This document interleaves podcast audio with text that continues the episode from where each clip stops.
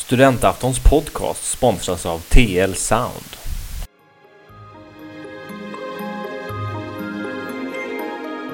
De, har alltså, de får lite längre tid för dem att börja tjäna sina egna pengar. Det är helt enkelt en väldans massa människor som inte får lov att bli vuxna. Och det säger ju någonting om att vad, vad drivkraften egentligen är, att man vill använda sig av de här urvalsmekanismerna för att, för att åstadkomma ja, en liten positiv gräddfil för de välinformerade och välinsatta. Så vi hade en generation lärare som kom ut nyexade från lärarutbildningen som inte hade verktygen att kunna lära barn läsa och skriva, vilket är hårresande.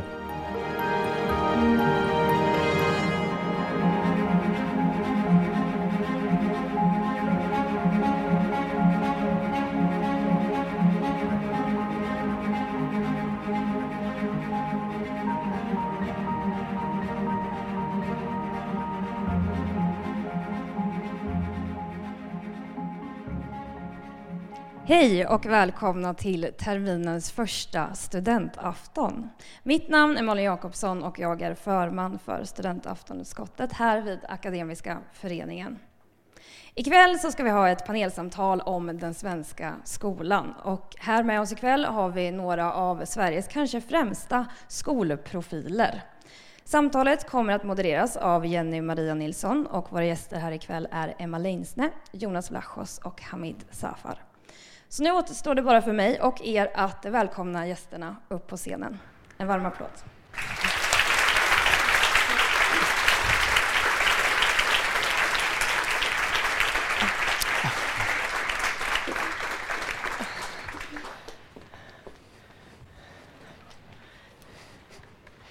Så, ja. Tack snälla Malin. Det förvånar mig inte att det är så många människor här för att vi ska prata om skola och skola är intressant för många och studentafton och vi har också valt på att fokusera vad jag brukar kalla ödesfrågorna för den svenska skolan just nu som kommer till att påverka vårt samhälle långt in i framtiden.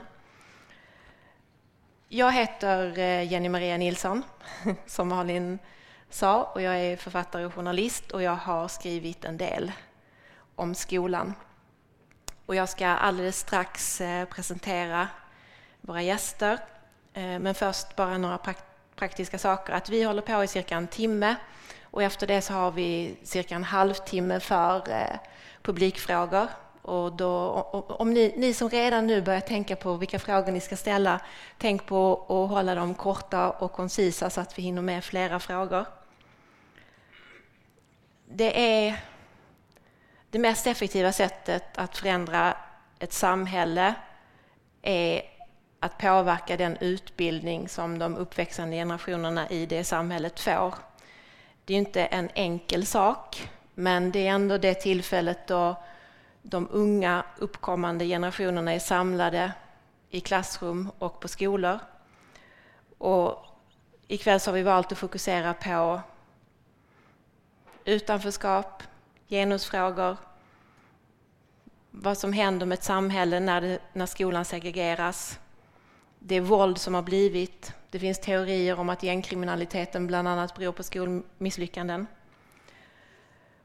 Och vi ska prata om det i relation till måluppfyllelse och skolans ansvar för allt det här. Och det är därför som de har valt in de tre, de tre bästa personerna för att diskutera det här ikväll. Eh, och jag, jag, jag, brukar alltid börja presentera, det är ju damerna först som man ska presentera tjejerna först. Men frågan är ju om man ska göra det ikväll, om det där skiftet har skett eller om man bör, borde börja med att presentera killarna. Det kanske är de som behöver lyftas fram nu istället. Men eh, vi presenterar Emma först, för du är lite huvudpersonen här ikväll, för du har skrivit en bok som heter Fördel kvinna, som jag har här som kom ut 2017. Emma är alltså hyllad författare och journalist, skol och utbildningsreporter på Sydsvenskan. Eh, och orsaken till att du alls sitter på den här scenen det är en ursprunget är där det inte alls var särskilt mycket fördel kvinna, i alla fall inte fördel Emma. Utan år 2009 så var Emma på Gräv en, ett forum, jag ska, jag ska dra den anekdoten, eh, ett forum och, det var, och, och åt en förfärlig lunch. Din beskrivning av lunchen var mycket mer grafisk än bara illasmakande. Eh, tillsammans med, med tre herrar som eh, alla hade högre positioner än vad Emma hade på den tidning där hon arbetade. Och hon kände sig totalt osynlig, 100% ignorerad vid den här lunchen. Ingen verkade intresserad av vad du hade att säga. Och det var då som Emma tänkte jag måste specialisera mig. Och då blev det skolfrågor. Och sedan dess så har det blivit böcker och det har blivit eh, Guldpennan och då, du har också sommarpratat. Fast vi hörde ju nu på den här lilla filmen att det är ännu viktigare att vara med här än att ha sommarpratat. Eh, och så har vi Hamid Safar, hjälterektorn ifrån utanförskapsområdena i eh, Göteborg. Och orsaken till att du sitter här, du hade ju lika gärna egentligen kanske kunnat vara arkeolog nu. Eh, det var intresse för historia och eh, religion som gjorde att du lässtuderade till gymnasielärare. Och sen så blev det Skolinspektionen efter det och sen så var du rektor i Biskopsgården och Angered. Och numera är du skolchef, skolchef i Mullsjö. Så du har ju verkligen sett svensk skola ur flera olika organisationer eh, och håll. Och du har också varit sommarpratare och du är känd också för ditt stora intresse för tjock-tv. Ja. Eh, och, och, så driver du faktiskt också ett studentboende med, tillsammans med din pappa utanför Kabul i Afghanistan. Och så, så har vi Jonas Vlachos, Blachos, kanske, om man ska säga. Ja. Ja, okay. Eh, som är professor, eh, du är professor i nationalekonomi vid Stockholms universitet. Eh, och du, det blev skolfrågor för dig för att din fru omskolade sig eh, till lärare och eh, då intresserade sig Jonas för den utbildningen och tyckte att det var väldigt mycket kvalitativ forskning som utbildningen baserade sig på och inte kvantitativ forskning. Och du var själv då intresserad av eh, ägarstyrning och hur konkurrens utföll och började titta med de ögonen på skolan. Och jag, jag, brukar, jag brukar betrakta dig Jonas som eh, ett slags en persons riksrevisionsverk för skolan. För du gör väldigt mycket saker och ser om saker och ting stämmer. Du har rättat om nationella prov. Du har kollat om det finns glädjebetyg och betygsinflation. Det gör det. Eh, och, eh, men framförallt så är det ju här ikväll så är du ju framförallt en Lundason och tillbringade dina grundskoleår på Lerbäcksskolan. Så det är ju välkommen hem hit för dig. Så välkomna alla tre. Ja, vi, dyker, vi dyker direkt in i diskussionen tycker jag. Och, eh, vi har ju, som Hamid sa innan, att vi har ju chans att få någonting sagt här ikväll eftersom ingen av oss är politiker. Eh, och eh, i din bok, Emma, så skriver du om att institutionen för framtidsstudier tog fram några olika framtidsscenarier. Och ett av de här framtidsscenarierna hette Amazonia. Och det hör man ju på namnet vad det var. Det var ett samhälle som styrs av kvinnor, där det är kvinnor som har topppositionerna. Och då undrar jag, kommer vi att komma till Amazonia och är det synd om killarna i det samhället? Um, ja, um, alltså till vissa delar skulle jag säga så här att uh, det finns om man vill ta exempel på hur kvinnor faktiskt verkligen har sina länders framtid i sin hand, då finns det ganska många sådana exempel redan idag. Inte så att de kanske bestämmer så som man traditionellt tänker, men Eh, kvinnor föder barn. Kvinnor, välutbildade kvinnor väljer också att inte föda barn i stora delar av världen. Vi har ganska många länder som helt enkelt håller på att inte utraderas, men där det går rätt så fort. För att kvinnor inte, de får sin utbildning men de får inte de förutsättningar som de önskar för att både ha sen ett arbete och en familj. Och då kan man se på väldigt många ställen i världen, då väljer de sitt jobb. Mm hela Östeuropa. Vi har många länder i Europa, Öst och Sydeuropa. Kor Sydkorea till exempel. Mm. Där kommer den sista sydkoreanen att dö ut om eh, några hundra år därför att kvinnorna där föder i genomsnitt typ 1,2 barn per kvinna. Mm. Och det är ju verkligen inte någon reproduktion, alltså det, det är ingen Nej. takt som... Så att på det viset Alltså I Sydkorea har ju regeringen varit tvungen att helt enkelt bara börja bygga massa förskolor. Mm. Och man kanske inte säger så här, nej, ja, ja, det skulle jag ta som exempel på mm. kvinnomakt, verkligen. Men vad, vad, betyder det i samhället? För att på ett sätt så låter det ju här ganska bra. Eh, färre barn, det är ju vissa synpunkter eh, en bra sak. Kvinnor tar allt mer makten över sina liv. Men samtidigt så låter det lite på det som att både kvinnor och män kommer till att vara ganska missnöjda i det här Amazonia, framtida samhället. Är det någon av er som har någon? är ni nöjda? Ja, alltså det går ju att göra saker åt det. De här mer konkreta frågorna som att bygga förskolor är ganska uppenbart. I Sverige har vi inte alls det här mönstret. I Sverige så är det om något finns det en trend att det är de, de sämst utbildade kvinnorna som inte skaffar barn i allt högre utsträckning. Så där ser det annorlunda ut. Så det är inte någon naturlag bakom det här. Ja, det är kanske ett bättre samhälle, jag vet inte riktigt. Men, eh, men det behöver inte se ut så. Nej. Sen skulle jag säga, alltså, jag skulle aldrig säga att det är ett problem att tjejer utbildar sig. Nej, och nej. Varje, varje person och varje kvinna framför allt kanske har sett liksom värdet av att utbilda sig och därmed kunna få bestämma över sitt eget liv. Mm. Eh, men problemet som vi ser i, i Sverige och i en del andra länder också, det är ju ganska stora grupper av killar som inte utbildar sig. Mm. Det kan vara, och det kan vara av olika anledningar eh, i Sverige. Alltså det är mycket så här eh, killnormer som säger att eh, ah, men man ska inte behöva jobba för mm. att klara sig. Liksom.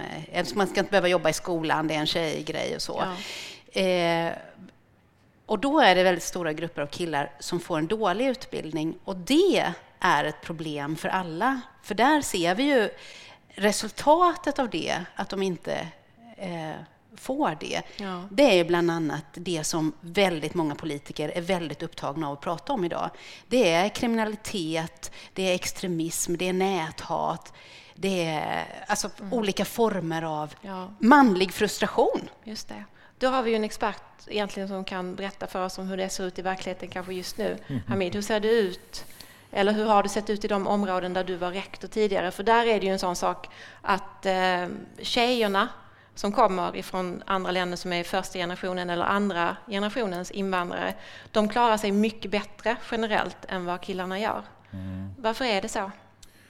Ove Sernhed är en forskare vid Göteborgs universitet. Han skrev eh, sin avhandling i slutet på 90-talet om, eh, jag tror att den heter Alienation is my nation, väldigt läsvärd. Han följer ett gäng invandrarkillar i Göteborgsförorten Hammarkullen eh, under en ganska lång tid. Och det är en ganska svår krets att få inblick i och bli accepterad i. Och när han följer den här gruppen killar i förorten så upptäcker han att de tjejer han kommer i kontakt med, de eh, uttrycker att eh, de vill studera, de vill försöka satsa på skolan för att de vet att det är vägen ut ur förorten. Många av de här tjejerna i dessa områden de växer upp i en ganska patriarkal hemmiljö. Relativt många är ganska kontrollerade. Eh, det är en av förklaringarna till att det är färre flickor eh, på fritidsgården än killar. Eh, det finns ett ganska, finns bland många föräldrar en, en, en tveksamhet att skicka iväg sina döttrar till fritidsgård och idrottsaktiviteter i dessa områden. Skolan har man fortfarande en ganska hög tillit till från vårdnadshavares sida. För skolan är den arena som kan göra en reell skillnad för, för barnen, mm. både killar och tjejer. Mm. Uh, det, känns det när du, om du mäter föräldrar, har de den, när du jobbade som rektor i de hade de den respekten för en dig? Väldigt hög tillit till mm. skolan uh, som, som institution. En stor tacksamhet och Eh, helt enkelt den, eh, det som ska göra skillnad för barnen. Mm. Eh, och ibland tror jag att skolan inte riktigt är medveten om vilken kraft den kan spela i framförallt dessa, dessa slags områden. Mm. Uh, nu beskriver du ju delvis en annan bild som jag såklart vet mm. finns, men att ofta så har vi ju nu i det här sam, i det offentliga samtalet att man beskriver skolor ute i de utsatta områdena, som de här räknas ju som utsatta områden mm. av svensk polis, eh, som fullkomligt kaotiska och mm. där barnen inte bryr sig och så vidare. Men det är ju inte den bilden som du har där, utan där är det att föräldrar och väldigt många unga mm. betraktar skolan som någonting väldigt Precis. Bra. Ja. Eh, och, och det, såklart, det kan ju variera från skola till skola och det varierar ju från förälder till förälder. Men, mm. men överlag genom mina år som verksam rektor både i Angered och i Biskopsgården är att eh, generellt har föräldrarna väldigt hög eh, tilltro till att skolan eh, kan göra skillnad för deras barn. Mm. Um, men det är en komplex verk verklighet. Mm. Det, det, är andra faktorer som har bidragit till att det har blivit en eh, vad ska man säga, en, en, eh, en skola som är så otroligt hårt segregerad och det är mycket kopplat till an, bostadssegregation och annat. Mm. Upprörd är det, för jag tänkte när vi eh, mejlade med varandra innan eh, så var det en sak som ni allihopa skrev att ni ville ta upp och det är det att vem har helhetsansvaret för skolan idag? Eh, det händer saker i skolsystemet som vi tycks, även om vi har vetat om problem länge så verkar vi inte riktigt klara av att göra någonting åt det. Och det är ju som du nämner eh, Emma att segregationen, att Sverige är ett av de länderna där segregationen ökar eh, och, eh, och det är ju det också som du har erfarenhet av. Varför är det så, om vi börjar med dig Jonas, varför agerar inte politikerna för att åtgärda det här? Gissningsvis för att det ligger i ganska mångas intresse att inte göra någonting åt det. Det är ganska många som åtminstone upplever sig tjäna på den här segregationen, framförallt mm. på ett här och nu-perspektiv. Att eh, det är på något sätt ett, ett, ett, eh, när segregationen väl har börjat öka så blir det ju incitamenten till att fortsätta segregera sig ännu starkare. Och att då ta bort den möjlighet som finns till segregation, det vill säga i praktiken skolvalet, blir ju mm. politiskt omöjligt. Och det blir även väldigt svårt att, att göra någonting åt de aspekterna av skolvalet som eventuellt skulle kunna göra det mindre segregerande därför att det är väldigt många som vill ha segregation. Mm. Så det är väl den enkla frågan, att vi vill ha segregation här och nu och sen så och de som även om många, när man lyfter sig lite och tittar på situationen ovanifrån så kan man säga att ja, det här är inte så himla lyckat. De som verkligen bryr sig är trots allt de storväljande familjerna och de mm. vill gärna ha de här möjligheterna och det är inte något så himla konstigt med det. Mm. Mm. Men, och sen, eh, men en annan ja. aspekt vad gäller, det här, det är att vi har, vad gäller de här killarna eh, framför allt, men det finns även tjejer, det är att vi har verkligen gått in för att se till att de inte ska kunna utbilda sig också genom de ganska hårda, förhållandevis hårda kraven till utbildning efter 16 års ålder, det vill säga efter grundskolan. Mm. Det varit högst medveten politik i någon sorts, jag är inte felriktad eh, välvilja att vi ska införa skarpa gränser. Mm. du pratar om F-gränsen F, nu. Kan ja. du bara nämna om det är någon i publiken som inte ja, det, krävs, det krävs liksom, det, man kommer inte bara in på gymnasiet, det krävs att man kommer över vissa gränser. De här mm. gränserna är nu för tiden ganska stark, skarpa, alltså ungefär 15 procent, drygt 15 procent av alla som går ut nian som då inte har tillträde till en vettig gymnasieutbildning. Mm. Och då är idén på något sätt att de ska komma ifatt. Men då tar man liksom de studiesvagaste och minst studiemotiverade eleverna och sätter dem tillsammans och hoppas att de på något sätt ska åtgärda det som skolan inte åtgärdat på 9-10 år innan dess. Och det känns och det, det statistiken och som du också har tydlig. konstaterat i din i din revisionism, du har, det är att den här F-gränsen är ganska godtyckligt satt. Oh ja. Ja, eh, så att man, den säger egentligen inte så mycket, men däremot så sorterar den ut väldigt många elever som, som får det svårt. Eh, men är, vad kommer det här att innebära? Om, om jag frågar dig, Emma, kommer det här till att bli ett jättelikt problem, den här segregationen, om några, om några generationer, om fem eller tio år? Det är ju redan såklart ett problem. Alltså, om jag bara säger någonting om vad det kommer ja. innebära, till exempel den här eh, F-gränsen då, eller att ja. man måste ha godkänt för att komma vidare, för att få lov att läsa vidare på gymnasiet. gymnasiet. Ja. Det finns ju nationalekonomer, inte du, utan det var någon annan, som har tittat på det och sett vad betyder det, för, vad har det betytt? Mm. för de årskullarna som har växt upp med det, det betygssystemet. Mm. Och det har betytt att deras inträde på arbetsmarknaden har försenats därför att det tar längre tid för dem att komma igenom gymnasiet. De, har alltså, de får, det tar längre tid för dem att börja tjäna sina egna pengar. Det är helt enkelt en väldans massa människor som inte får lov att bli vuxna. Mm. Som tidigare faktiskt kunde bli det. Så att vi har, eh, det, är ju, det är ju en sak. Det är en massa människor som, som samhället måste försörja, mm. som vi inte hade behövt ha det på det viset om vi hade haft ett annat betygssystem till exempel. Mm. mm. Men då, det som jag känner som jag tycker att ni säger lite mellan raderna här och det jag också känner igen från debatten när jag är ute och pratar med folk. Jag, jag känner också igen det här att människor, att vi har en segregation. Vi, vi har en segregation för att folk vill ha det i det system som vi nu har skapat eh, åt oss och då blir det väl så. Men, men det är att det är väldigt svårt att, att, att eh, lyfta frågor om samhällsnytta. Det biter inte riktigt. Ja, men vi behöver göra någonting åt oss. Det här för alla, alla vårt bästa längre fram. Eh, jag, jag, känner att det ofta bara faller helt platt. Vad säger det, du Hamid som ändå möter? Ja, alltså ju mer jag har jobbat med det här och ju mer jag tänkt på det och ju mer jag läst om det, desto mer cynisk har jag blivit kring de här frågorna. Alltså, jag, jag är inne lite grann på det som Jonas är inne, att vi har skapat ett system som ingen egentligen vill bli av med. Man säger det utåt sett från politiken, men man handlar på ett helt annat sätt. Mm. Um, jag tänker till, eh, det, ju, det, är många saker som hänger ihop här som har påverkat det här. Å ena sidan är det, är det ett system, vi har ett system, ett skolsystem som segregerar, men vi har också ett, eh, nu tänker jag på det fria skolvalet såklart, men vi har också en, en, en, en lagstiftning som, eh, som segregerar samhället. Vi har en bostadssegregation vi har fått, som, som har fått pågå så länge så att vi idag har lämnat det här, det, det man pratar om, det, ett, ett klassamhälle till att idag är det alltså etniska, ett, etniska enklaver i våra storstäder. Mm. Uh, och det har ju varit väldigt känsligt att prata om det här och nästan lite tabu. Jag minns inte minst 2015 i samband med flyktingkrisen i Göteborg så kom det så många flykt, eh, nyanlända elever till eh, redan hårt belastade skolor, alltså utanförskapsområdena. Man har ju uppskattat att under en period där för några år sedan så kom 90 procent av de barnen som kom till Göteborg hamnade på 10 procent av skolorna. Alltså 90 procent av de nyanlända hamnade på 10 procent av skolorna i Göteborg.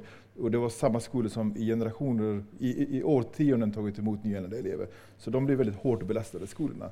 Då valde politikerna att etablera ny, eh, flyktingboenden i stadsdelar som aldrig hade tagit emot elever och, och nyanlända. Var detta Göteborg, det Göteborg. också? Ja. Då gick man ur huset i Göteborg och, eh, och eh, ställde sina politiker mot väggen. Man besökte medborgarhusen. Man hade aldrig varit med om maken till folksamlingar som då. Och då var det vanliga människor, alltså vanliga medborgare, precis som ni, som ställde sina politiker mot väggen. Jag besökte några av dessa möten. Oerhört fascinerande. Och det var många som sa eh, vi är positiva till att de kommer hit, vi, eh, vi har inga problem med det, men inte på min gata. Inte mm. på mina barns skola. Jag är jättesolidarisk. Jag är positiv. Vi måste hjälpa människor i nöd, men inte på min gata. Då är det ett system som har fött hyckleri det, på sätt och vis. Och varför pratar vi inte om det? Ja. När, när ska vi kunna prata om det i Sverige? Att vi, vi, hjärtat vill en sak, men hjärnan vill något annat. Mm. Emma?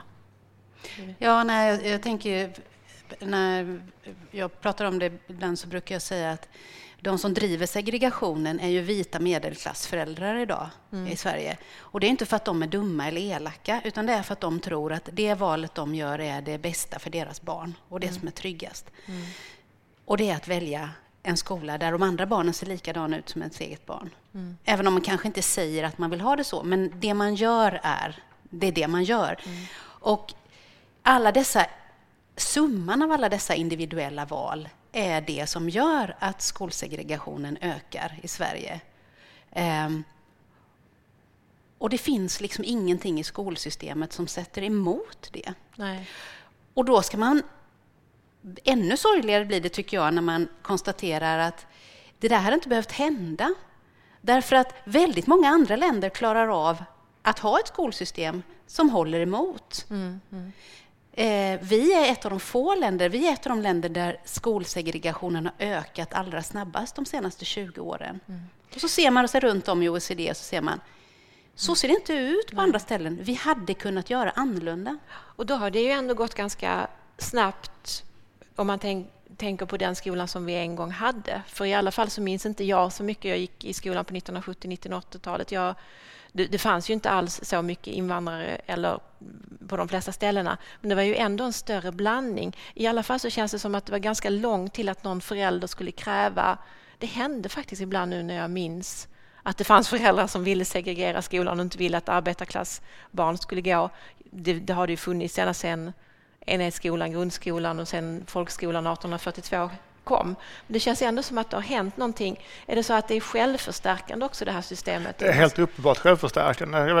När vi letade hus i mitten på 00-talet så brukade jag roa mig med att fråga vilken skolas upptagningsområde vårt respektive hus hörde till. Mm. Och det visste mäklarna aldrig svaret på. Nej. Vilket innebär att jag var den första som hade ställt frågan.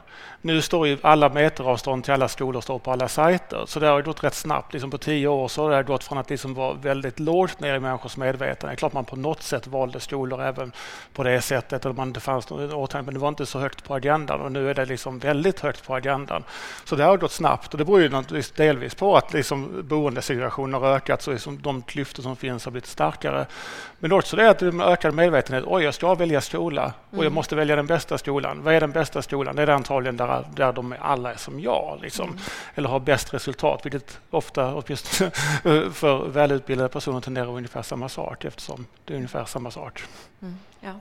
Men det är lite, eh, Emma är inne på det, och det är helt korrekt att i Sverige har inte vi haft, alltså det systemet vi har byggt upp är ett väldigt naivt system. För att om man går tillbaka till, jag tänker i synnerhet på den här rapporten som OECD släppte 92, den som var försvunnen på departementet, utbildningsdepartementet. Mm. Jag rekommenderar er att läsa den. Det är en, det är en skannad rapport som försvann från eh, det är den här OECD, eh, när, när vi var i färd med att införa reformerna 1992. Den var försvunnen i nästan 30 års tid, en, en rapport som någon LO-tjänsteman lyckades eh, gräva fram i fjol, så sent som i fjol. Och i den så det, det är liksom en, en, en, spegel in i början på 90-talet, hur tankegångarna gick hos politiker och tjänstemän eh, på dåvarande Skolöverstyrelsen framförallt intressanta uttalanden från politikerna, att de, tro, de fick frågorna från OECD, går inte för snabbt fram nu med den här reformen? Och har ni gjort en risk och konsekvensanalys på vad det här kan resultera i? Um, och så frågade man också, vad är det som gör att det här kommer fungera? Och då är det några av politikerna som svarar att det svenska folket skulle, skulle inte tolerera att vi får en segregerande skola det svenska folket, alltså man, man litar till folkviljan.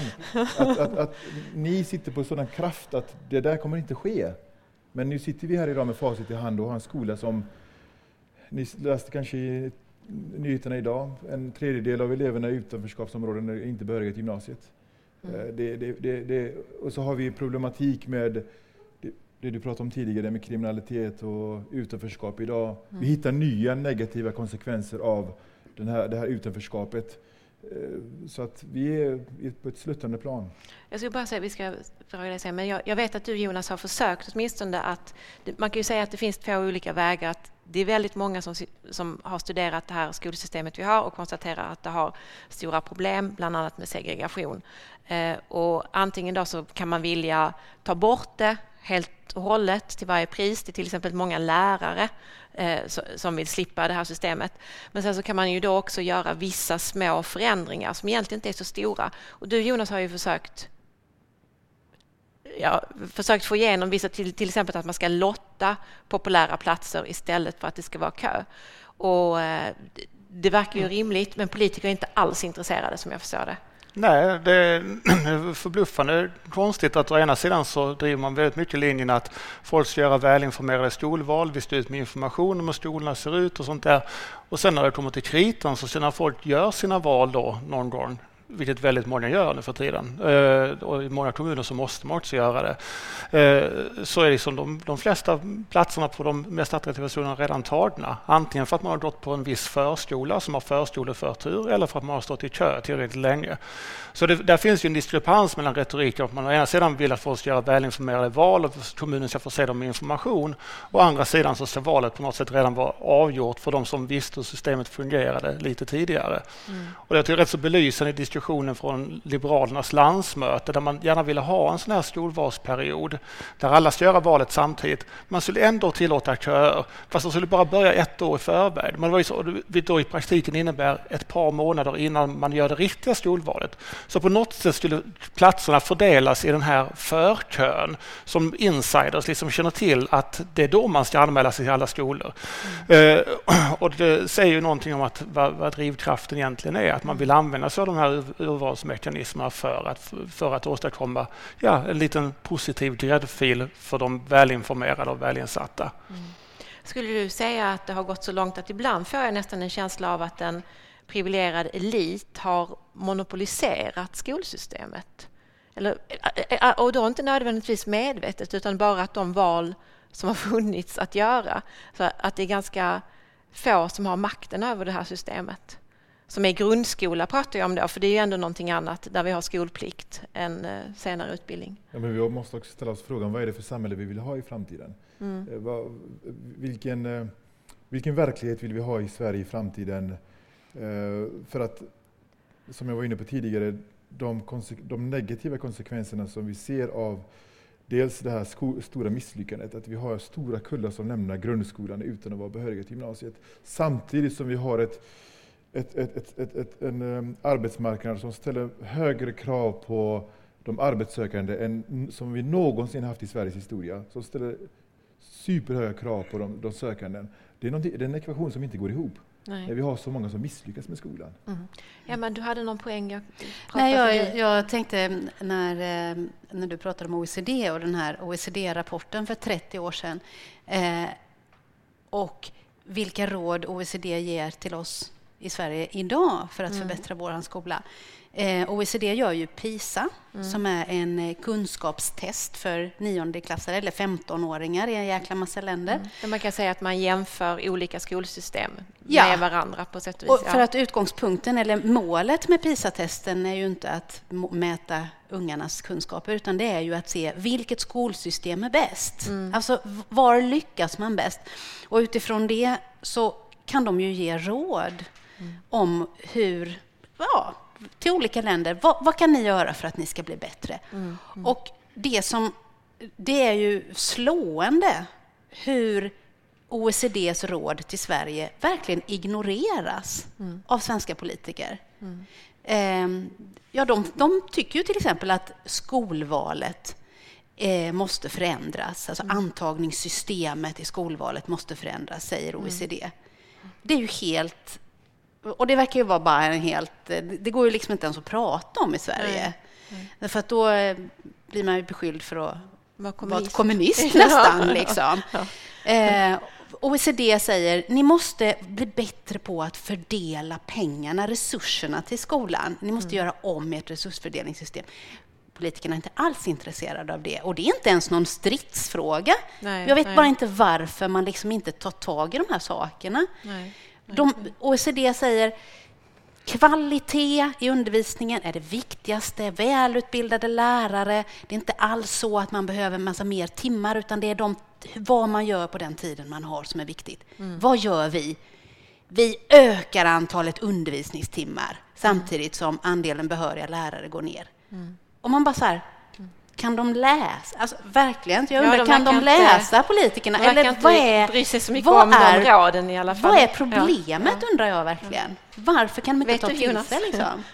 Ja, trots att jag är väl medveten om vad OECD rekommenderar där, men trots allt så är det så att det är någonting som ändå fungerar ganska hyfsat på något märkligt sätt så är det faktiskt resursfördelningen mellan skolor. Det fördelas rätt mycket mer pengar till, till uh, socialt utsatta skolor i förhållande till de andra. Så kan man inte säga att det inte är tillräckligt. Men det är en ganska, och det är inga tecken egentligen på att det har avtagit utan snarare tvärtom att det, finns, liksom det fördelas allt mer. Så vi har mer segregation och mer kompensation kompensation för segregation. Mm. Men det visar, sen kan man säga att det kanske borde vara ännu mer, men det, på något märkligt sätt så verkar det ändå funka. Ja. Och det innebär ju också att, att det kan bli väldigt dyrt det här med segregation. Alltså att, att om vi säger att det här är ändå en omfördelning med resurser från liksom de resursstarka eleverna till de resurssvaga eleverna och en sorts gräns finns det. Jag menar, om vi håller budgeten konstant och omfördelar mer så till slut sitter man här att den socialt starka skolan att de har 40 elever per klassrum. Och det vet jag inte riktigt om, om man skulle vilja men, men den här idén att man ska kunna lösa den här problematiken med en ekonomisk omfördelning tror jag helt enkelt är fel. Man kommer att komma en liten bit på vägen och det är bättre än att inte göra det. Men det kommer inte att räcka för det, för, det, det blir för dyrt helt enkelt. Men, men i februari, i, i fjol i februari så kom OECD med en rapport som var beställd av, eh, av, av, Sverige för att titta på skolsegregationen i Sverige. Och det, kom, det, det är en ganska spännande rapport, för i den så kommer OECD med förslag från andra länder, bland annat från Nederländerna, från USA, från Australien, där de faktiskt visar på exempel att det här är andra sätt ni kan göra på. Mm. Och I Nederländerna exempelvis, där har man dels ett eh, särskilda informationskontor, eh, informationshus för nyanlända exempelvis, där man får ganska bra information om skolorna i, i staden, vilka, hur, hur, systemet fungerar, hur du söker. Men så har man också urvals, annorlunda urvalskriterier. I Sverige har vi oftast eh, syskonförtur och eh, närhetsprincip. Så har du ett barn på en skola då har du ett till barn så går du före kön för att du har redan ett okay. barn på skolan. Är detta också ett valsystem, det som du, de rekommenderade i Nederländerna? Men I Nederländerna har de dess, båda dessa, uh, närhetsprincip och syskonförtur, men de har ett tredje också som är lottning. Okay. Vilket gör att du behöver inte bo i närheten av skolan, en populär skola, du behöver inte ha barn där, men du har ändå chans att komma in mm. på den skolan. Men är det inte lite så att det finns i grunden ett problem här, nämligen att om man, när man pratar om lottning och folk vill gå på den här skolan och inte den här skolan, eller man ska skjutsa sina barn, att det är ändå så att systemet bygger på att det finns frånvalsskolor. Att det finns skolor som folk vill hamna på och som de vill välja sig till, och sen så finns det då skolor som är sämre. Och det kanske du vet, det handlade ju om konkurrens och idén var ju att de dåliga skolorna skulle konkurreras ut men så har, så har det ju inte alls blivit, tycks det som. Nej, alltså skolor är ju trögrörliga. Det är klart att det sker, det sker en viss omfördelning och det är klart mm. att på något sätt att, att givet att vi har en viss pool av skolor så är det bättre att folk får gå på den skola som de vill gå på. Om någon skola måste vara lite tom så är det bättre att det är den impopulära skolan, att den populära skolan på något plan. Ja. Men problemet är snarast dynamiken i det hela, att en sån här liksom dödsprocess för en skola, den tar ju liksom väldigt lång tid. Och folk tycker dessutom väldigt mycket om att gå i skolan nära där de bor, vilket också spelar roll. Men vad gäller det här med Nederländerna så har man ju, vad gäller gymnasiet i Amsterdam och gymnasiet i Amsterdam, det börjar, eller i Holland börjar redan när man är 12 så de är ganska små. Mm. Där har man renodlad lottning i, till, till de skolorna. Och ändå ser man en väldigt kraftig segregation mellan skolorna. Och det beror på, det beror på hur vad folk vill helt enkelt. Det är deras preferenser. Folk lika söker lika. Det finns olika profilskolor som lockar till sig vissa etniska och religiösa grupper. Det finns vissa liksom konstprofiler och sånt som lockar till sig högutbildade. Och, och, och, och så den här dynamiken den, den genererar väldigt kraftig segregation även i Amsterdam som är en kompakt storstad med lottning. Och, det är helt, och till stor del beror det på att folk faktiskt har de preferenserna. Mm. Så vill man göra någonting riktigt åt det, så, eh, åt det så tror jag att den enda vägen är liksom att då tar man bort skolvalet och ritar väldigt strategiska upptagningsområden och tvingar folk att gå där. Liksom. Men, eh, och sen, om det inte är exceptionella skäl. Men det känns ju en aning politiskt dödfött. Så jag tror snarast att vi får peta på det system som vi har. Mm. Ja. Och en sak som jag skulle vilja säga också som man märker när man skriver om skolan är att vet vi ens hur bra eller dåliga skolor är? Det, det, är svårt att avgöra det. Eh, till exempel de här skolorna som det har varit skandaler omkring Vetenskapsskolan där det, som har drivit ja, som har haft rekrytering till terrorism och som har varit på Säpos... Jag har tillsynat den. Ja, i, när du jobbade som, i Skolinspektionen. Mm. De har ju fantastiska resultat på pappret. Ju. Sveriges femte bästa skola. Ja, Sveriges femte bästa skola. Men man vet egentligen inte riktigt vad som händer. Eller till exempel Internationella Engelska Skolan driver ju väldigt hårt att de har ordning, de har höga betyg. Men ordningen, om man tittar generellt då jämför med en vanlig kommunal skola är på samma nivå som en kommunal skola. Att den här reklamen som vissa skolor gör, det här kanske att det till och med finns skolor som vill dölja vissa saker, gör det ju väldigt svårt att avgöra vilka skolor som är bra och vilka som är dåliga för en förälder eller ett barn som väljer. Mm. Ja, men så är det. Ja. Det är, Nej, det går aldrig att veta. Det går inte att veta. Nej. Alltså, och, och i, sista, i sist slutändan är det ju så här att om ett barn inte trivs på en skola då kommer det aldrig vara en bra skola för det barnet. Alltså om, om ett barn blir mobbat eller så. Mm. Det, är ju ett, det kanske är ett extremfall jag tar upp nu, men, men hur noga man än väljer som förälder mm. Mm. Så kan man aldrig veta. Mm. Ja. så är det givetvis att det svenska systemet har också inte minst med, eh, vi pratade tidigare om att det saknas mekanismer för att begränsa skolsegregation.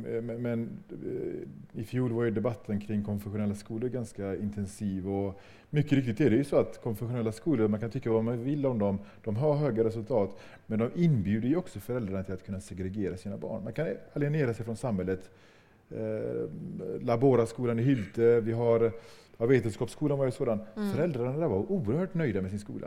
Mm. Det här var, de hade gjort ett aktivt val. Deras barn skulle gå på en skola kvittar om det är en IS-extremist som driver den. De var väldigt nöjda med den.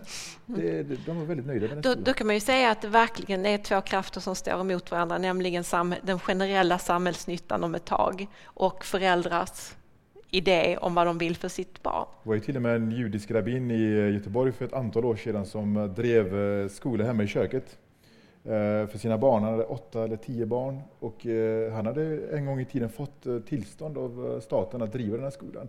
Men sen så kom en ny lagstiftning och jag tror att man la ett nedre krav på minst antalet elever på en skola och då fick, förlorade han tillståndet. Men han fortsatte driva den hemma i köket. Lik förbannat så skulle han kvar sin skola. Men då stämde kommunen honom, så Göteborgs kommun stämde honom och han hotade med att om han inte fick driva kvar sin skola hemma i köket så skulle han flytta till London, vilket är ett ganska märkligt hot kan man ju tycka. Men, men uh, uh, han förlorade för övrigt rätten. Ja, okay. ja. ja, Emma?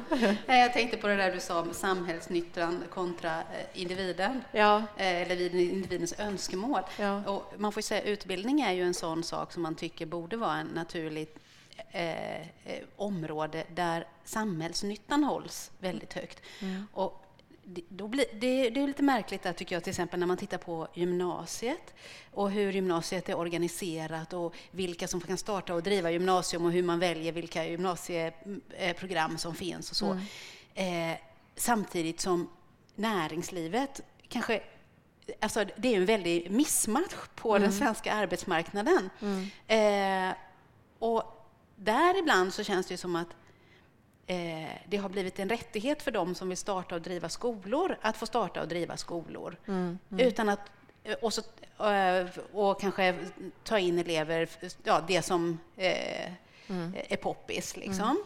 Eh, så den, den miss, det är en väldig eh, mm. missmatch helt enkelt, vilket näringslivet hela tiden klagar på, men ja. samtidigt driver att man ska minsann få lov att driva ja, de vilka skolor här, man vill. Ja, att de vill curla eleverna, att eleverna ska få göra vad de vill, det är valfrihet och så vidare. Och sen klagar näringslivet samtidigt för att de inte har ja, ja. folk att anställa. Ja, Jonas. Ja, när min pappa som sitter här i fabriken brukar alltid tala om att svenskarna är världens mest extremistiska folk. och, och, i skolan så tar det sig uttryck genom att vi ser det inte som, en, en, eh, som, en, eh, som ett privilegium att få driva skolor utan att en del av friskolereformen blev det här att har någon rätt att driva en skola så har i princip alla rätt att driva en skola. Och det är, som, det är upp till staten att bevisa att du är synnerligen olämplig att driva en skola snarare än att det är upp till dig som... Då ska du vara väldigt olämplig. Du ska vara väldigt olämplig ja. och då snarare att det är upp till dig att visa din lämplighet, det vill säga att det är en rättighet snarare än ett privilegium. Mm.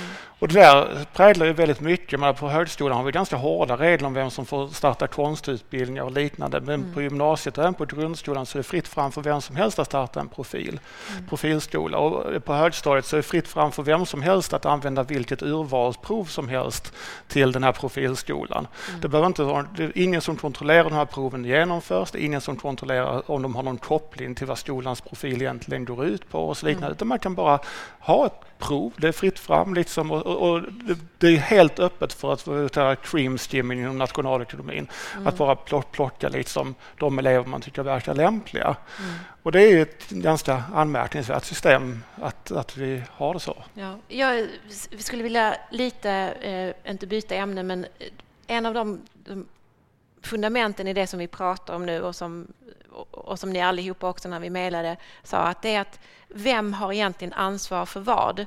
För att eh, du Hamid har ju pratat ganska mycket om individens ansvar, till och med den unga barnets ansvar eh, och, och samhället, samhällets ansvar för till exempel att det går dåligt för eh, killar och unga män i skolan. Du har ju intresserat dig för den typen av forskning som ändå du tycker att vi har väldigt mycket socioekonomiska klassförklaringar till varför det går dåligt för människor när de går i skolan och att vi borde kanske titta lite mer på de egna besluten jo, som tas. Jo, men så, så, är det givetvis. Och eh, jag tror att det har också varit ganska hämmande för debatten eller diskussionen i Sverige när man pratat om eh, utanförskap och eh, att man har oftast landat i det där, att, eller stannat vid det där att ja, men det beror på socialt utanförskap eller motsvarande och sen så blir det inget mer, punkt. Men, men, men det har ju också resulterat att vi har en situation idag där man omyndigförklarar ganska många. Mm. Alltså många av de här eh, killarna och tjejerna i, i till exempel våra utanförskapsområden, det är inte så att de är um, offer för uh, att de är, de, de, är fullt kapabla att kunna ta och axla ett ansvar, men de har inte alltid fått rätt förutsättningar. Mm. Uh, jag tänker på uh, Mats Widginsson kom ju med sin avhandling för några år sedan i Göteborg. Den, den, den är väldigt spännande. Den heter Från miljonprogram till högskoleprogram. Eh, där han följer ett antal killar och tjejer som mot alla odds tog sig till högskola och universitet från förorten. Mm. Och när han intervjuar dessa så ser han att det finns ett mönster. Att uh, det, är inte, det, är inte, det är inte framförallt att, de, att de har föräldrar som har akademisk utbildning eller eftergymnasial utbildning, utan ett, ett, mönster som man kan se är att dessa barn fick, dessa ungdomar fick uh, trygga uppväxtvillkor under sin uppväxt. Uh, och med det, då, då, kan man ställa sig frågan, vad betyder det? Mm. Men att man har en förälder som dyker upp på föräldramöten, som ställer frågor om hur det går i skolan, visar engagemang. Uh, alltså ganska små saker. Mm. Men det, det, har in, det, har inte någon Men är inte det ganska svårt för skola och samhälle att kompensera? För jag förstår precis vad du pratar om nu, att om det finns någon i hemmet som ser till att, det, att saker och ting sköts som, som det ska, så är det det allra bästa för ett barn eller en ung människa. Hur, hur gör skolan för att skolan ska kunna om man ska kunna nå de som faktiskt inte har det. Ibland känns det bara som att det är lite som en återvändsgränd om du förstår vad jag menar. Man säger att alla borde ha det här stödet hemifrån. Så har men, inte men alla det. Frågan är om skolan ska göra det. Ska mm. skolan uh, göra... Jag är, jag är oftast... Det kanske inte göra ja. det, men var, göra något uh, Ja, alltså jag, jag, kan många gånger tycka att skolan tar sig eh, ansvar och uppdrag som man inte egentligen har befogenhet att göra. Man, man vill vara både kurator, lärare och eh, socialtjänst på en och samma gång. Mm. Eh, jag skulle snarare vilja säga att där behöver sociala myndigheter göra, ha ett tydligare uppdrag. Nu vet jag att det är en lagförändring på gång, för ett problem som har varit ett stort problem för skolan är ju att om en skola ser att ett barn har bristande omsorg kring sig så har inte, och socialtjänsten kommer dit, mm. då har föräldern kunnat säga nej till det. För det bygger ju också på att föräldern är villig till att jobba med socialtjänsten kring insatser. Mm. Men nu är det en lagförändring på gång som gör att ser man ett sådant behov så kan socialtjänsten tvinga sig in för att hjälpa barnet. Och det är också utifrån barnkonventionen såklart. Mm. Men kommer inte det alltid bara att gälla extremfall ändå? Jag menar, vi pratar ändå om väldigt, väldigt breda menar, om man slänger in en, en förklaringsvariabel, föräldrarnas utbildningsbakgrund, så förklarar man 60 procent av resultatspridningen mellan, mellan svenska skolor. Mm. Liksom det, det, idag, då, idag, tänker ja, du? Idag, ja. Alltså det, det, är en otroligt kraftig determinant av, av, av liksom vad vi ser. Alltså, det är lite, man kan inte samtidigt bortse från att liksom någon annan ska lösa det. Nej, men det är klart att föräldrarnas utbildningsbakgrund har ju, spelar ju roll, men, men min kritik är snarare att vi, vi, vi har nöjt oss med den här förklaringen kring socioekonomiska, eh, socioekonomiska svårigheter och sen har vi bara nöjt oss med det. Mm. Eh, vi har inte diskuterat, jo men ska det vara på det här viset? Att, att individen, vara individens ansvar. Jag tänker också på att vi pratar inte så mycket om värderingar. Vilka värderingar är det som odlas i hemmet? Mm. Eh, det har också varit lite tabu och jag tycker också att det har varit lite tabu att prata om uppfostran. Mm. Eh. Men gör det, du det, tycker du att det är någonting som lärare till exempel eller rektor på en skola eller en skolchef för den för den delen på föräldramöten till exempel ska börja prata om värderingar och, och vilka val man gör och det egna ansvaret. Jag tycker att en viktig sak som jag har jobbat med är ju att också förklara föräldrarnas ansvar. När jag jobbade i Biskopsgården som rektor så var det väldigt vanligt att föräldrarna åkte iväg med sina barn mitt under terminen, inte sällan till utlandet, eller att man förlängde sommarlovet. Man kom hem en bra bit efter att läsåret hade startat. Mm. Uh, och då hade man förklaringar som att ja, vi hittade inte bättre flygbiljetter uh, som synkade med läsåret. Mm. Nej, det duger men, inte. Men detta är också ett problem i svenska familjer, är det inte det? Detta givetvis. är någonting som jag jämt hör lärare berätta för mig, att folk åker till Thailand mitt i terminen för att det är billigare. Och då har skolan, där har skolan en skyldighet och ett ansvar att tala om föräldrarna att det där går vi inte med på. Där, vi har gott om lov och ledigheter i svensk skola. Så man efterlever inte skolplikten egentligen Precis. när man gör så? Precis, ja. så var väldigt tydlig mot vårdnadshavare att där, där, där bryter ni mot skolplikten. Ni, ni, ni, har inte mandat, ni har inte rätt att göra så, att, att ta mm. med era barn på det viset. Finns det en eh, konflikt där mellan det att vi har ett marknadsbaserat, eh, på sätt och vis där elever och föräldrar blir kunder i skolan när det gäller den typen, att ställa den typen av krav? Jag tror att uh, nyttoeffekten av att skolan ställer de kraven uh, är större. Man ska nog inte vara rädd för att den här föräldern kommer gå och söka sig till denna skola, en konkurrerande verksamhet. Det, det ska man inte, man ska inte låta sig mm. köpa så. Det Jag kan nog gå på lite olika håll. Jag kan också tänka mig att det finns liksom rätt många föräldrar som väljer skolor som är väldigt hårda mot det där. Mm. För det skapar också en självselektion. Att då mm. får man bara, de, de som har lite mer ja, loja föräldrar i de här förordnandena kommer inte att välja den skolan. Så får man de elever som, och de familjer man vill ha till den skolan. Så det kan mycket väl vara ett eh, sales pitch också. Att säga att här tillåter vi minsann inga utlandsresor under terminerna. Mm. Så det kan nog gå på båda hållen. Men det innebär att det blir en annan typ av segregation segregation ovanpå den andra. Jag vill bara fråga dig innan jag glömmer det, det här med segregationen. Att när, eh, nu, nu så sa du att, att en av de största bestämmelsefaktorerna det är det här föräldrarnas utbildningsbakgrund. Hur har det förändrats? Alltså hur såg det ut eh, 1990? Någon, någon som har någon siffra på det? Har, har det blivit mycket mer? Nej. Alltså klass? Nej, det är ungefär... Det enkla svaret är nej. nej. Alltså det är möjligtvis detaljskillnader, men mm. nej. Klass har alltid ja. betytt väldigt mycket. Ja. ja. Mm. ja Emma? Mm. Nej, jag tänkte lite när jag hörde din fråga förut och nu hörde ditt svar. Vi har pratat väldigt mycket om skolan på systemnivå mm. och lagar och mm. så. Mm. Eh, man ska komma ihåg att skolan, skolan är styrd på flera nivåer. Mm. Och det betyder att det finns handlingsfrihet på många nivåer. Det, det, finns, varje skola har en rektor som kan bestämma saker.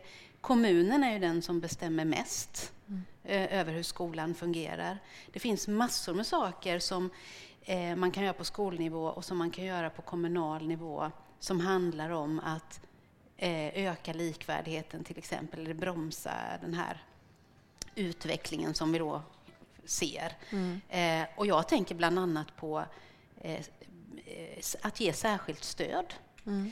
Eh, svensk skola är väldigt dålig på att ge stöd tidigt. Du tänker eh, stu, studiestöd? Ja, ja, när en elev kommer efter lite grann. Mm. Att man liksom ser det och att man sätter in åtgärder direkt. Det är svensk skola väldigt dålig på. Mm. Eh, man kan titta på Finland till exempel, som är ett väl använt ex exempel på många sätt. Men just när det gäller det så är de ju helt fantastiska.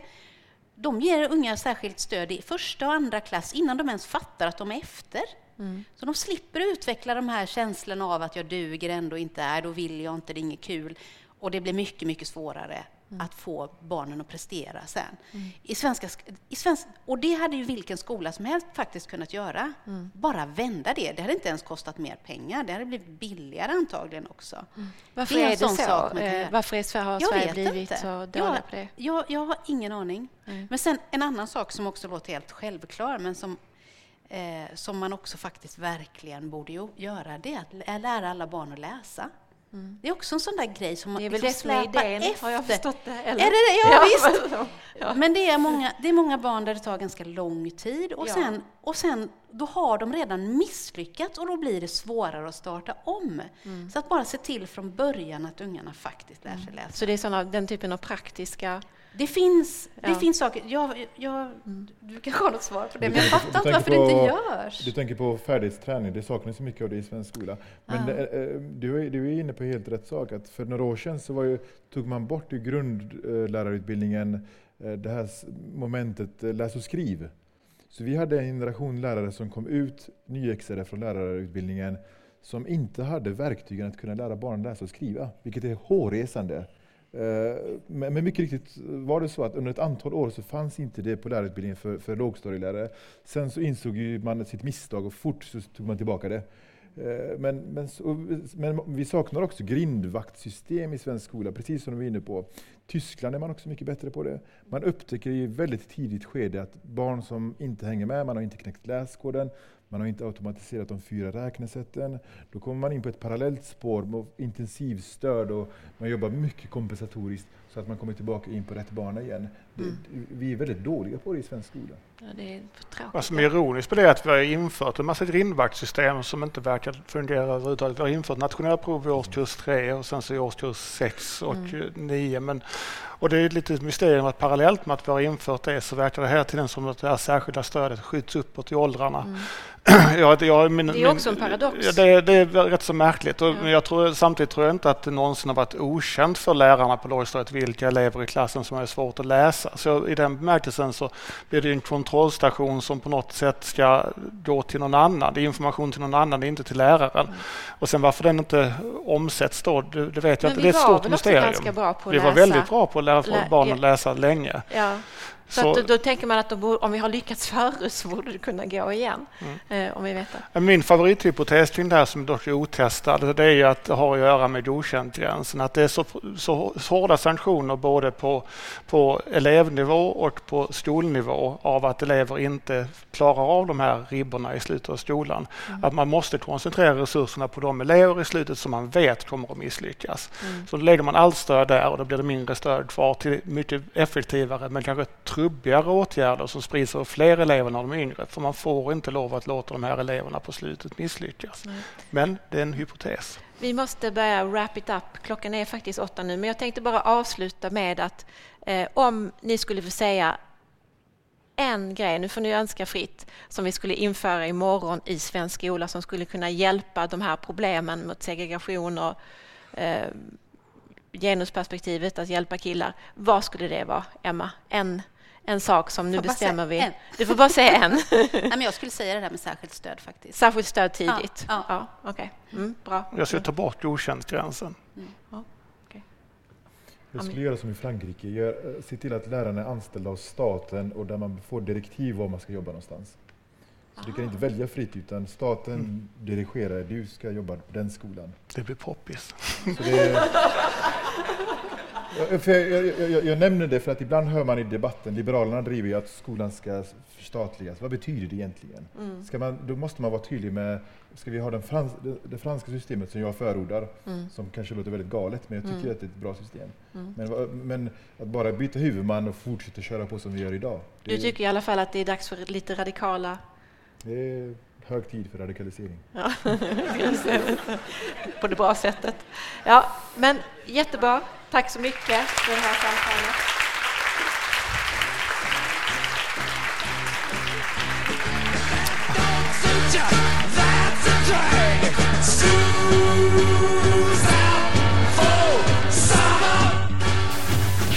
Vi på Studentafton skulle vilja tacka podcastens huvudsponsor TL Sound som har gjort den här inspelningen möjlig. Vi vill även uppmana er att följa oss på Facebook och Instagram. Sök på Studentafton. Vi hörs nästa gång.